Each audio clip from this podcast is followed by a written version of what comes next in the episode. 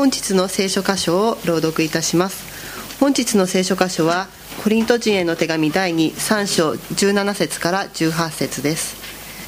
新約聖書の359ページです。コリント人への手紙第23章17節から18節。主は御霊です。そして主の御霊がおられるところには自由があります。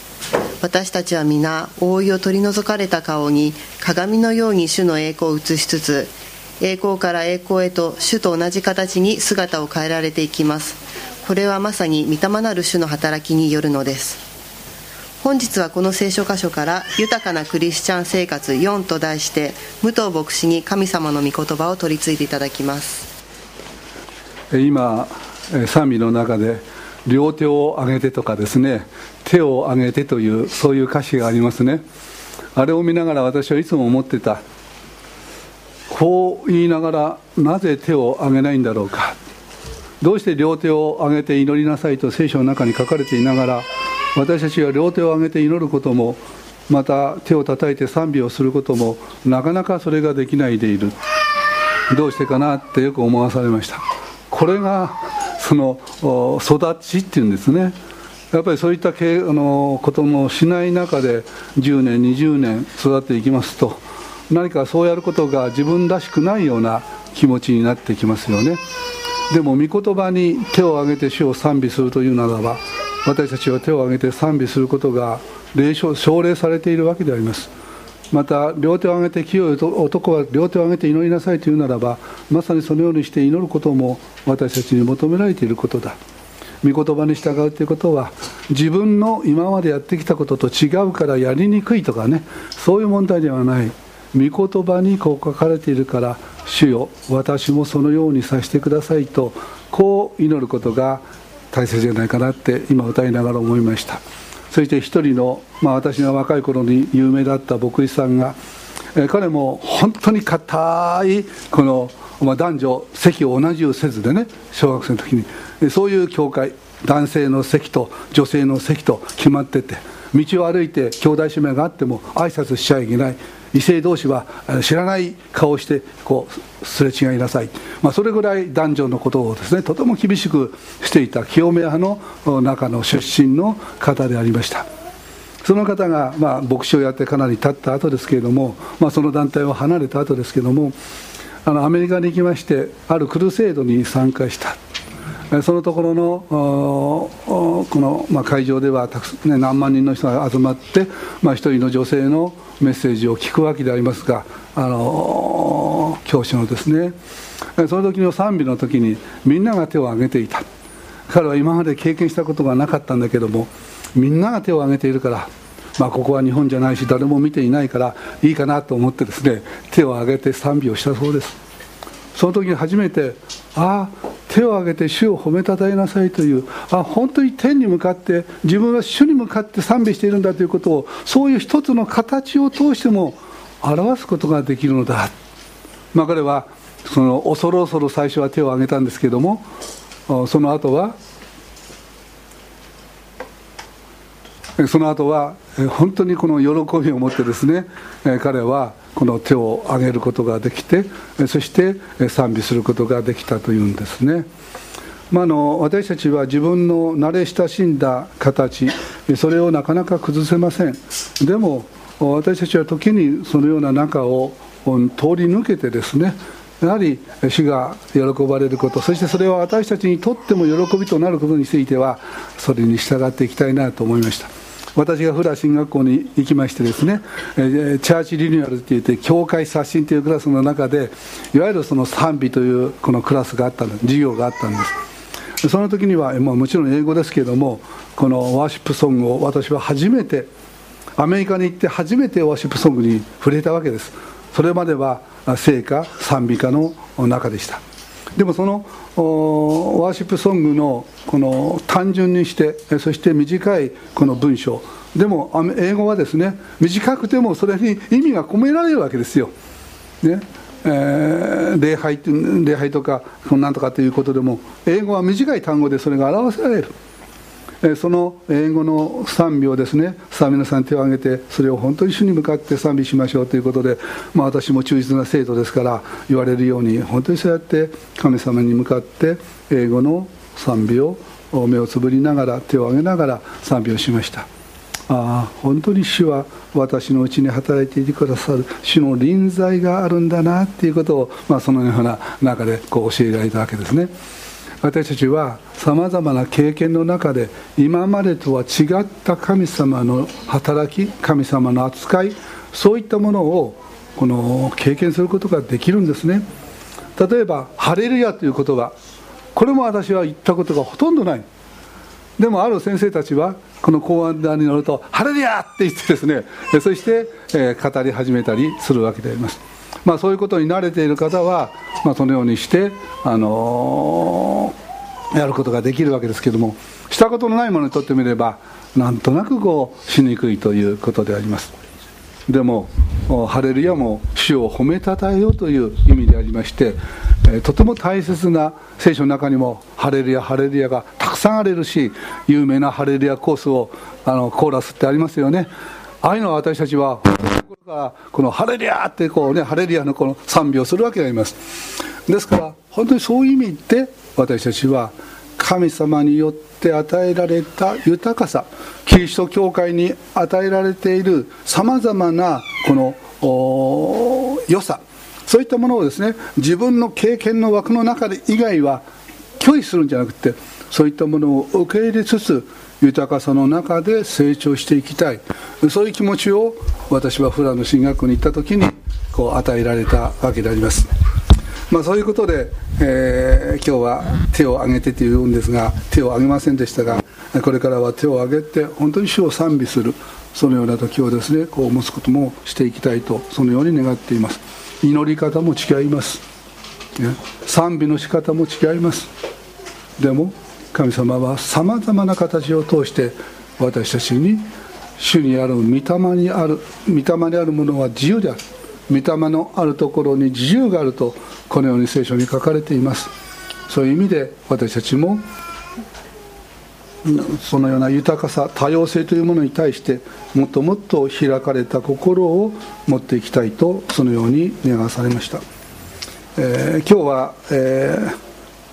豊かなクリスチャン生活の4ということで、まあ、いつまで続くのかなってこう思うかもしれませんけども今日は4番目であります。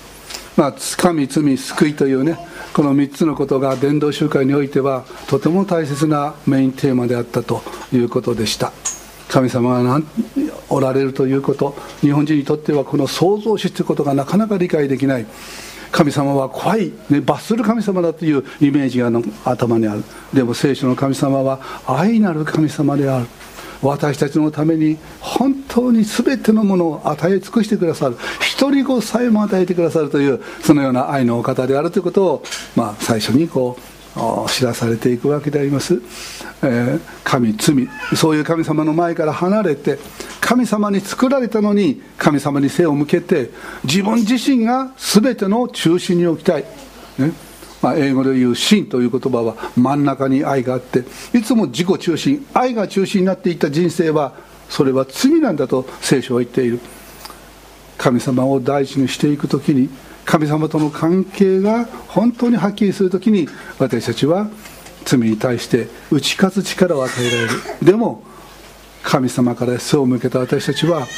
放っておけば必ず罪の方向に否定的な気持ちのように人を責める心人に対して非難する心そういう心を持ってしまう。これが罪の性質を持った私たちでしたね。良いことを行いたいと願いながら悪いことをしてしまう。悪いことはやめたいと思いながらやめられない。そういう苦しみを私たちは、ね、この小さい頃からだんだんこう成長していく時に経験していくわけであります。そういう中でああ私は自分の力ではどうすることもできないというこの罪の圧倒的な強さを私たちは教えられるわけです。これが2番目のテーマでした。3番目が救い。これは十字架でしたね。イエス様が私たちのその罪から私たちを解放するためにこの人となって生まれてくださって私たちが一人一人がかけられるべき十字架にご自身がかかってくださったここに愛があるというこのメッセージをこの説教者は語るわけであります。そして招きをするわけですね。このイエス・キリストを信じる者は今日神の前に手を挙げてその意思をはっきりと示してくださいと。神様はロボットを作ったのではない。一人一人に自由意志を与えられたのだ。自分自身の人生というものを深く考えて今日あなたは右すべきか左すべきか自ら心に手を当てながらこの十字架にかかったイエス様を仰ぎ見仰ぎ見て救われよという神様の声に従ってこのお方に自分の生涯を委ねませんか、まあ、そうやって招きをする。それと不思議ですね。本当に祈りが積み重ねられて、えー、集められたこの伝道集会特別伝道集会本当に人が涙を流してイエス様を信じていくんですね。私はそういう場に本当にこの触れてまあ大学生でしたけどもいつも心に感動を覚えましたね。ああ神様が働いて一人一人の人生を本当に変えてくださるんだ。自分の力ではどうにもできなかったその人生を神様が変えてくださるのだっていう、まあ、その現実をですねそういう姿の中にこう見せられたわけであります。神罪救いとありました。その後は何だろうかということで、え今日はですね皆さんに、えー、このこれを持ってきた。これ何だか知ってますか？これは教会学校で使うものなんですね、えー、実はこの教会学校ではここから始まるんですね。ね。これは字のない本というんですね、まあ、字はどこにも書かれていません。でもこれを通して子どもたちに神様が伝えたいこと伝えたいと願っておられおられることをこれ分かりやすくこのお話をしましょうと。そういう伝道のためのこのものだっていうね、えー、そしてこの字のない本には、えー、歌もちゃんとついてるんですね、え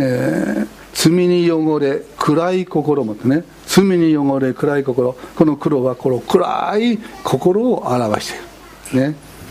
その次に来るのが赤ですね。主イエス様の血で洗えば自分ではどうすることもできなかったこの罪の心も十字架のイエス様のあの愛を受け入れて信じるならばこの血の赤ですね。雪白い雪のようにきれいになる。黒い自己中心的な心がイエス様の十字架の血潮によって清められて白い。神様を喜ぶことのできる人を愛することのできるそういう心に変えられていく、ね、そして、まあ、これは黄色ですが歌では本当はゴールドですね。金ですね。輝く天の国に行ける。天のイメージがここに示されるわけであります、ね、これが絵のない本の日本語の歌なんですがところがこの後に実はこれがあるのが本当はここまで英語の方はあるんです緑がある。ところが日本語の絵のない本の歌は黄色で終わっちゃった、ね、この緑、何かというとこれは、えー、あの向こうの英語で言うと「To grow in Christ each day. I read my Bible and pray と」ね、日ごとにキリストにあって成長し私は聖書を読みまた祈りますと。そういう言葉第あの4番目があるんです、まあ、それをどうして日本の,、ね、その訳した人は3番で終わった終わらせてしまったのか分かりませんけども。でもやはり私たちはこの4番目が大切なんです。神罪救い、ね、救いをもって私たちはその神の国に住むものになりました、ね、もちろんこの天国っていうのは死んだ後に行くところじゃないですよ。前にも参りました。神様のご支配するところが神の国天の国である。イエス様を信じた時に私たちの心は神様の愛のご支配のもとに置かれたのです。私たちはすでにこの地上によって神の子神の国の民として生かされるものになったわけであります、ね、でその神の民となった私たちは一つの場所にとどまるのではない成長して豊かな実を実らしていくこの部分をしっかりと受け入れて信じてまた歩んでいかなければならないというそういうことなんですね。ですからこの4番目というのは私たちが救われた後成長していくのだというこの部分救いの後に私たちはキリストにあって成長していく。今日の聖書の御言葉は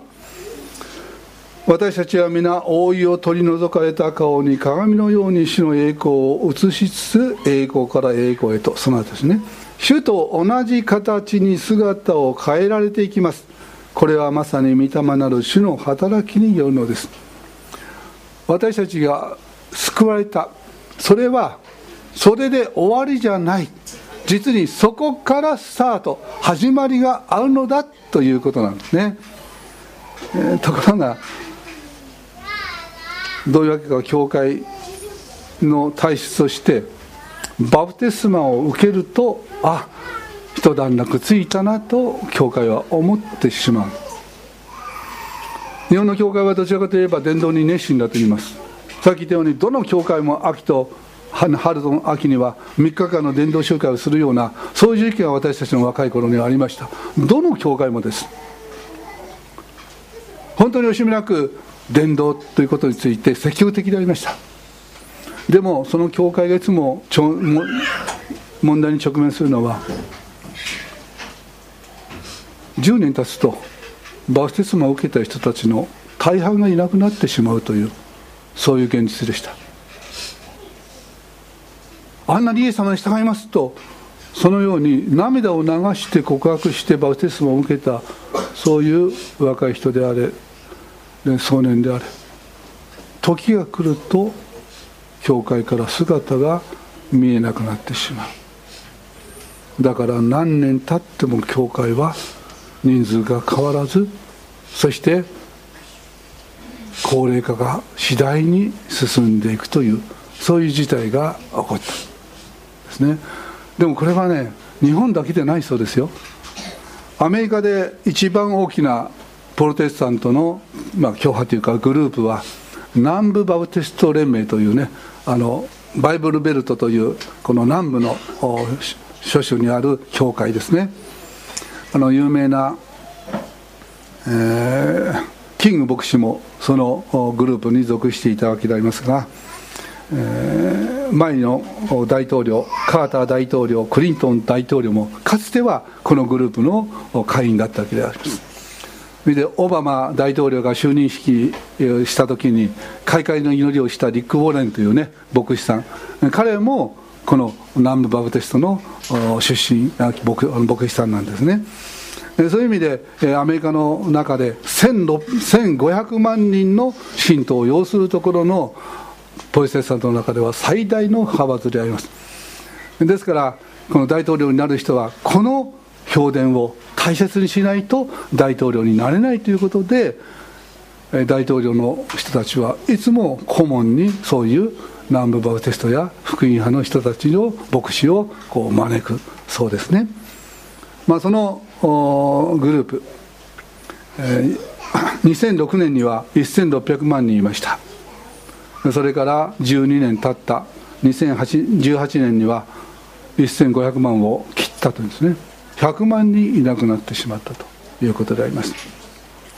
そして教会の数も減っているということであります。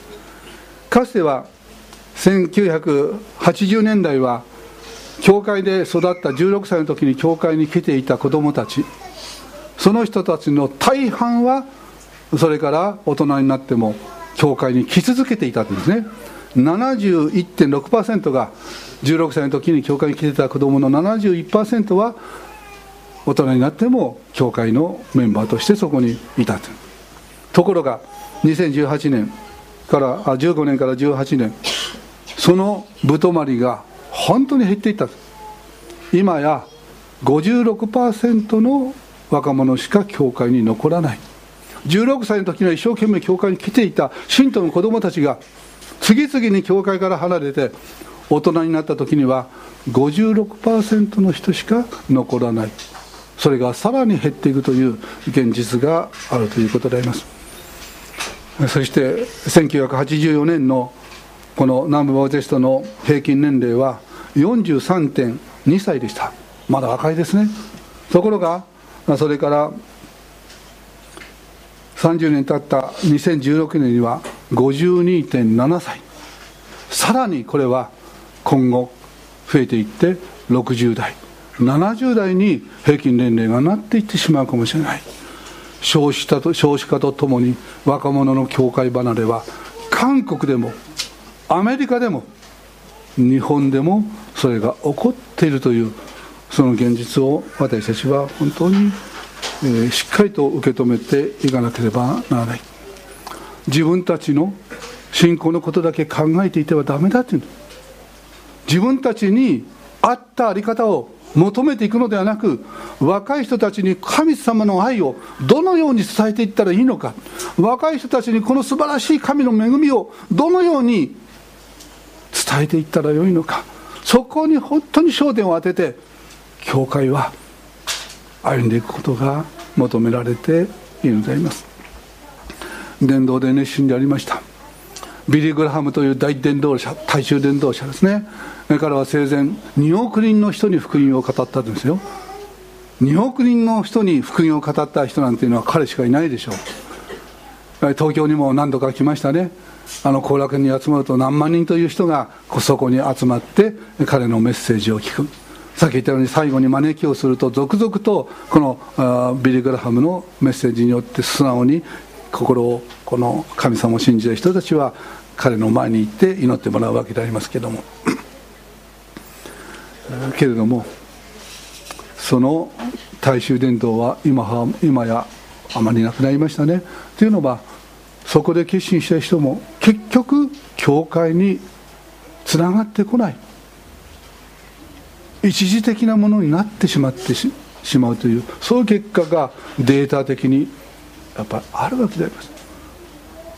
だから伝道集会やってその時みんなで一生懸命やってもそれでバプテスマを受けても続かない。どこが問題なんだろうか。これが教会に課せられた課題であるわけであります、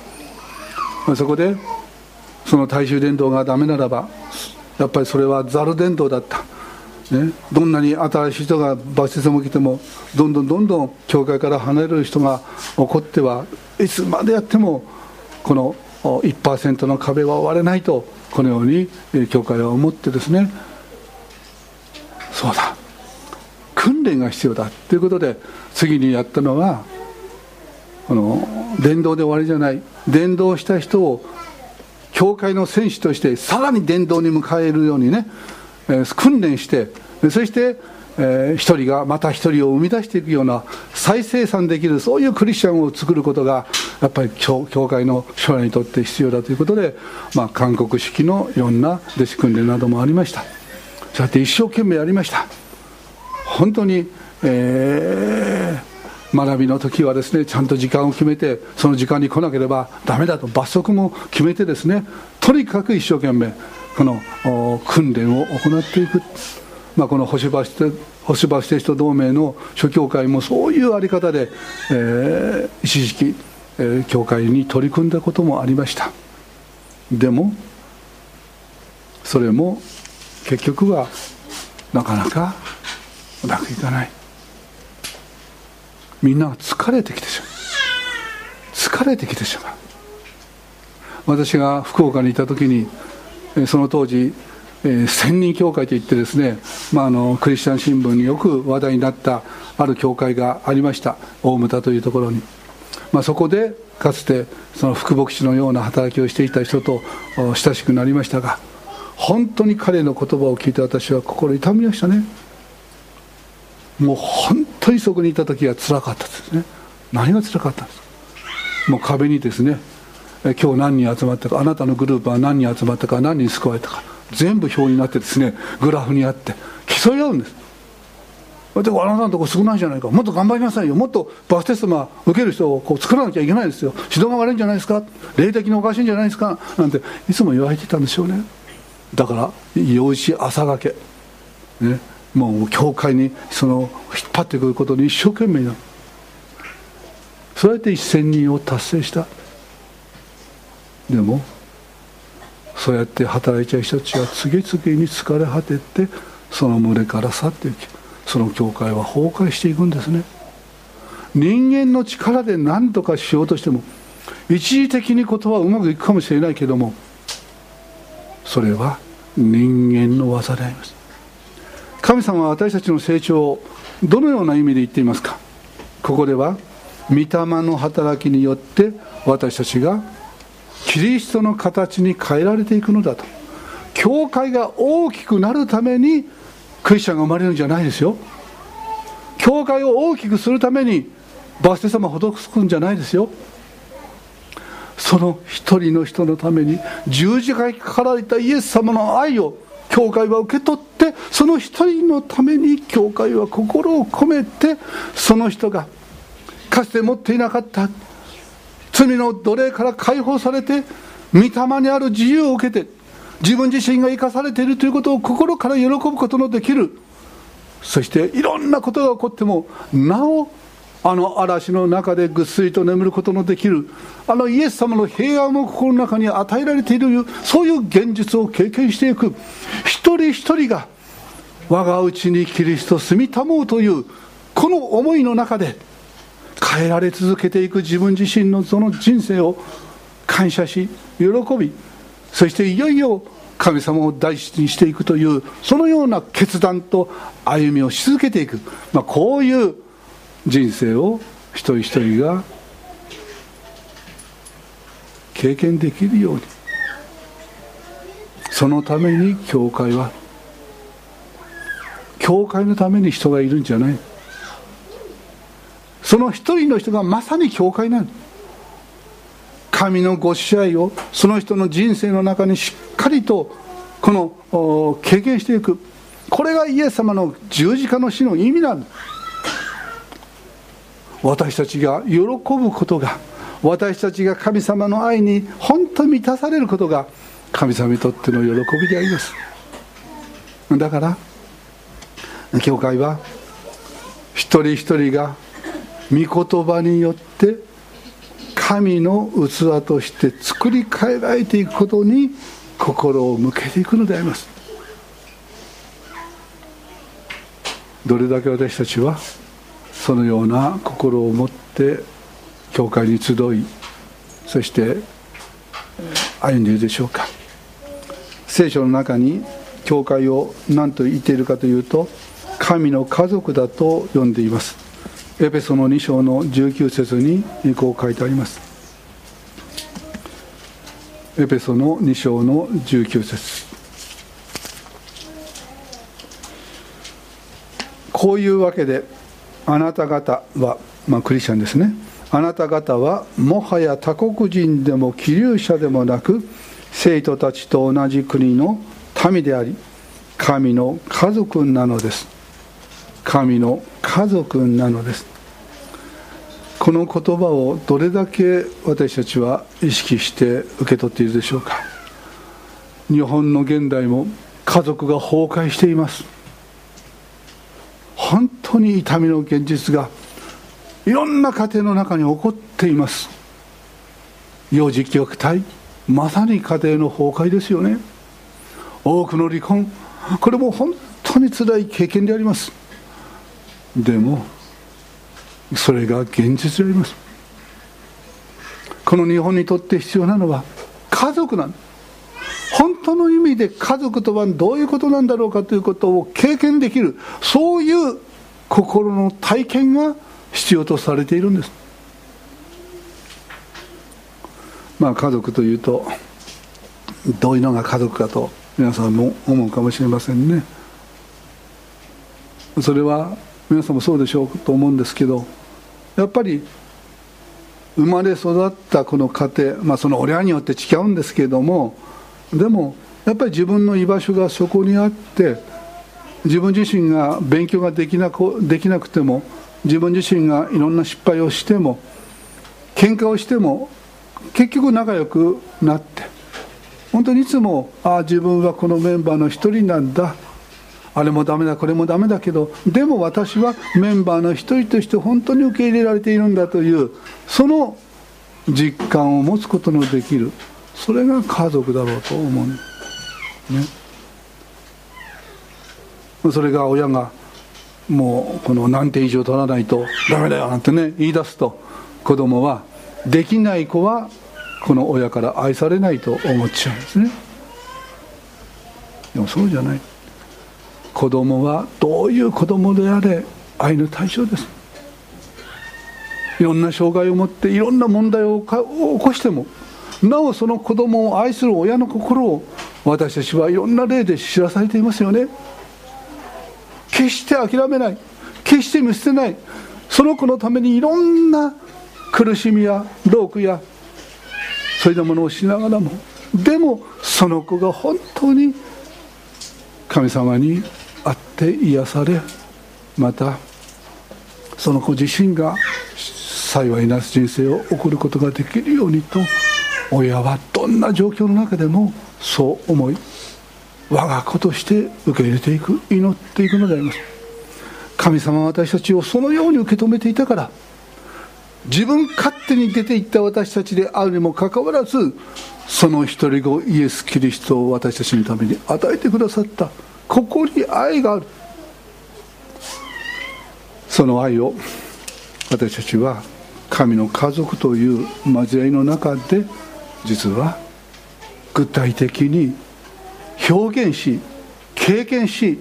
味わい自らが受けそれを与えていくというこれが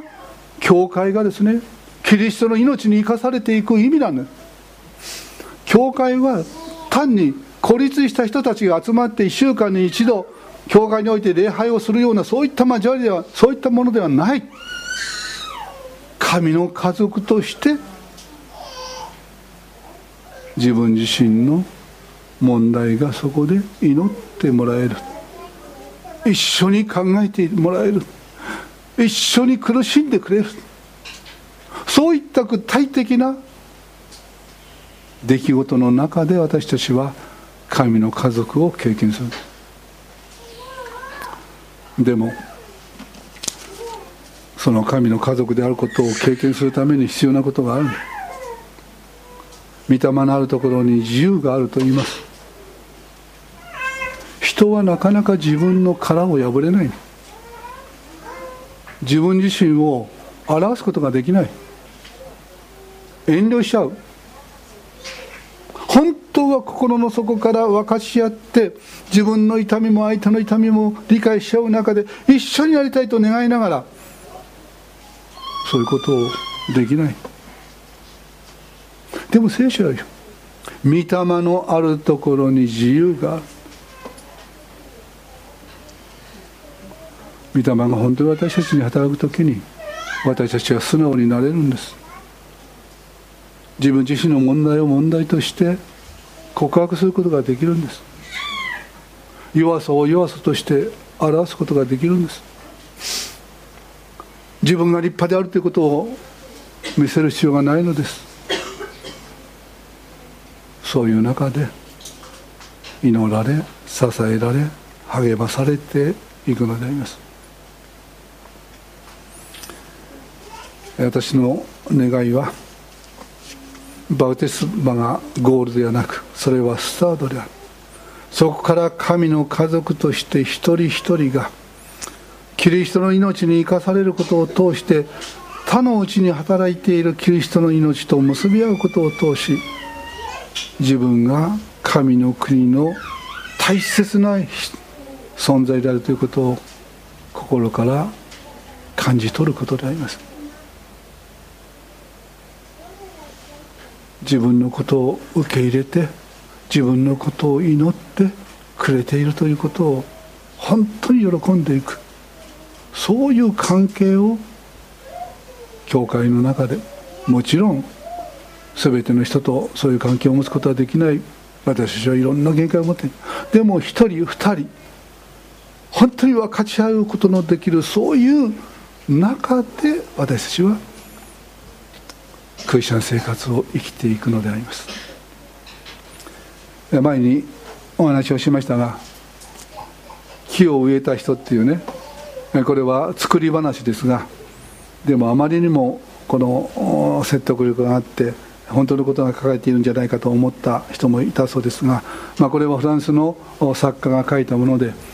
ある55歳の人がですねこう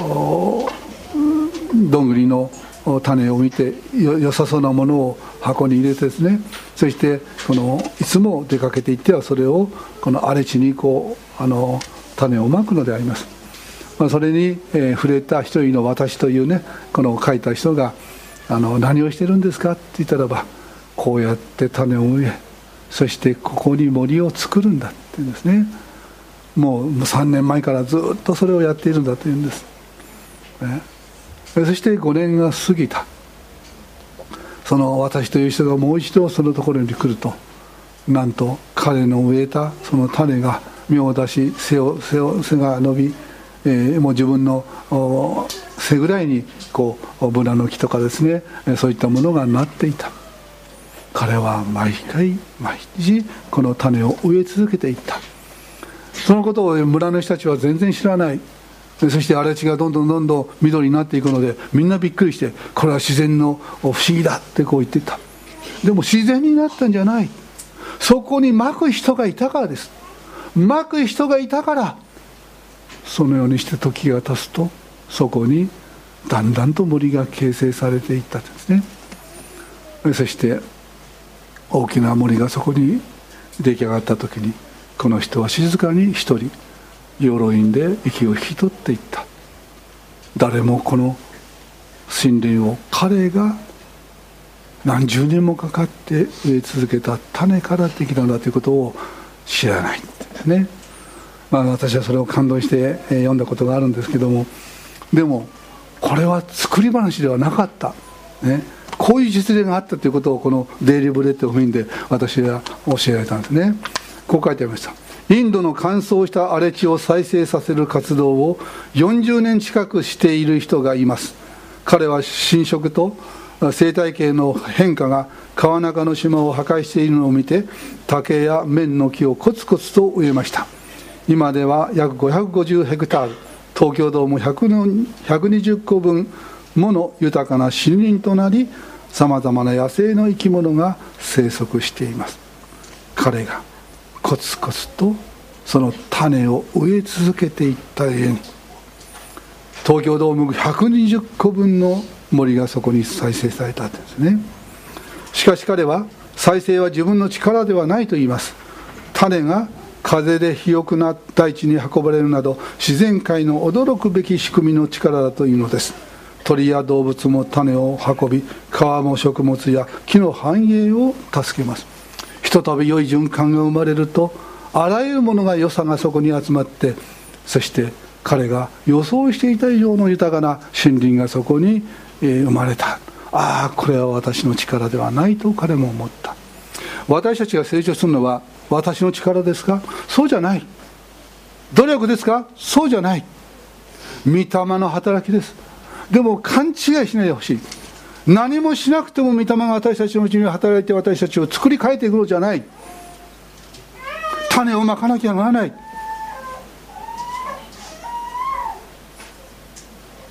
私たちは自ら神様に求め願い御言葉を受け入れ従う。そういう地道なコツコツコツコツした神様との親しい交わりの中でいつも神様のことを覚え自分自身の人生が自分の欲に流れていくのを本当に教えられ引き戻し引き戻し神の前にコツコツと種をまき続けていくと御霊なる神様が本当に豊かにそれを用いて実らしてくださるのであります神様は必ず私たちを神の恵みのうちに成長するものとさせてくださる。ああ私はこの信仰に導かれてなんと幸いなんだろうと心からそのことを告白することのできるものだった。これがキリストの承認ですよ。自分自身が喜びを持って自分自身が満足を持って自分自身が感謝を持って生きていないでどうして神の福音を伝えることができますか？もちろん家計ある。もちろん失敗も多くする。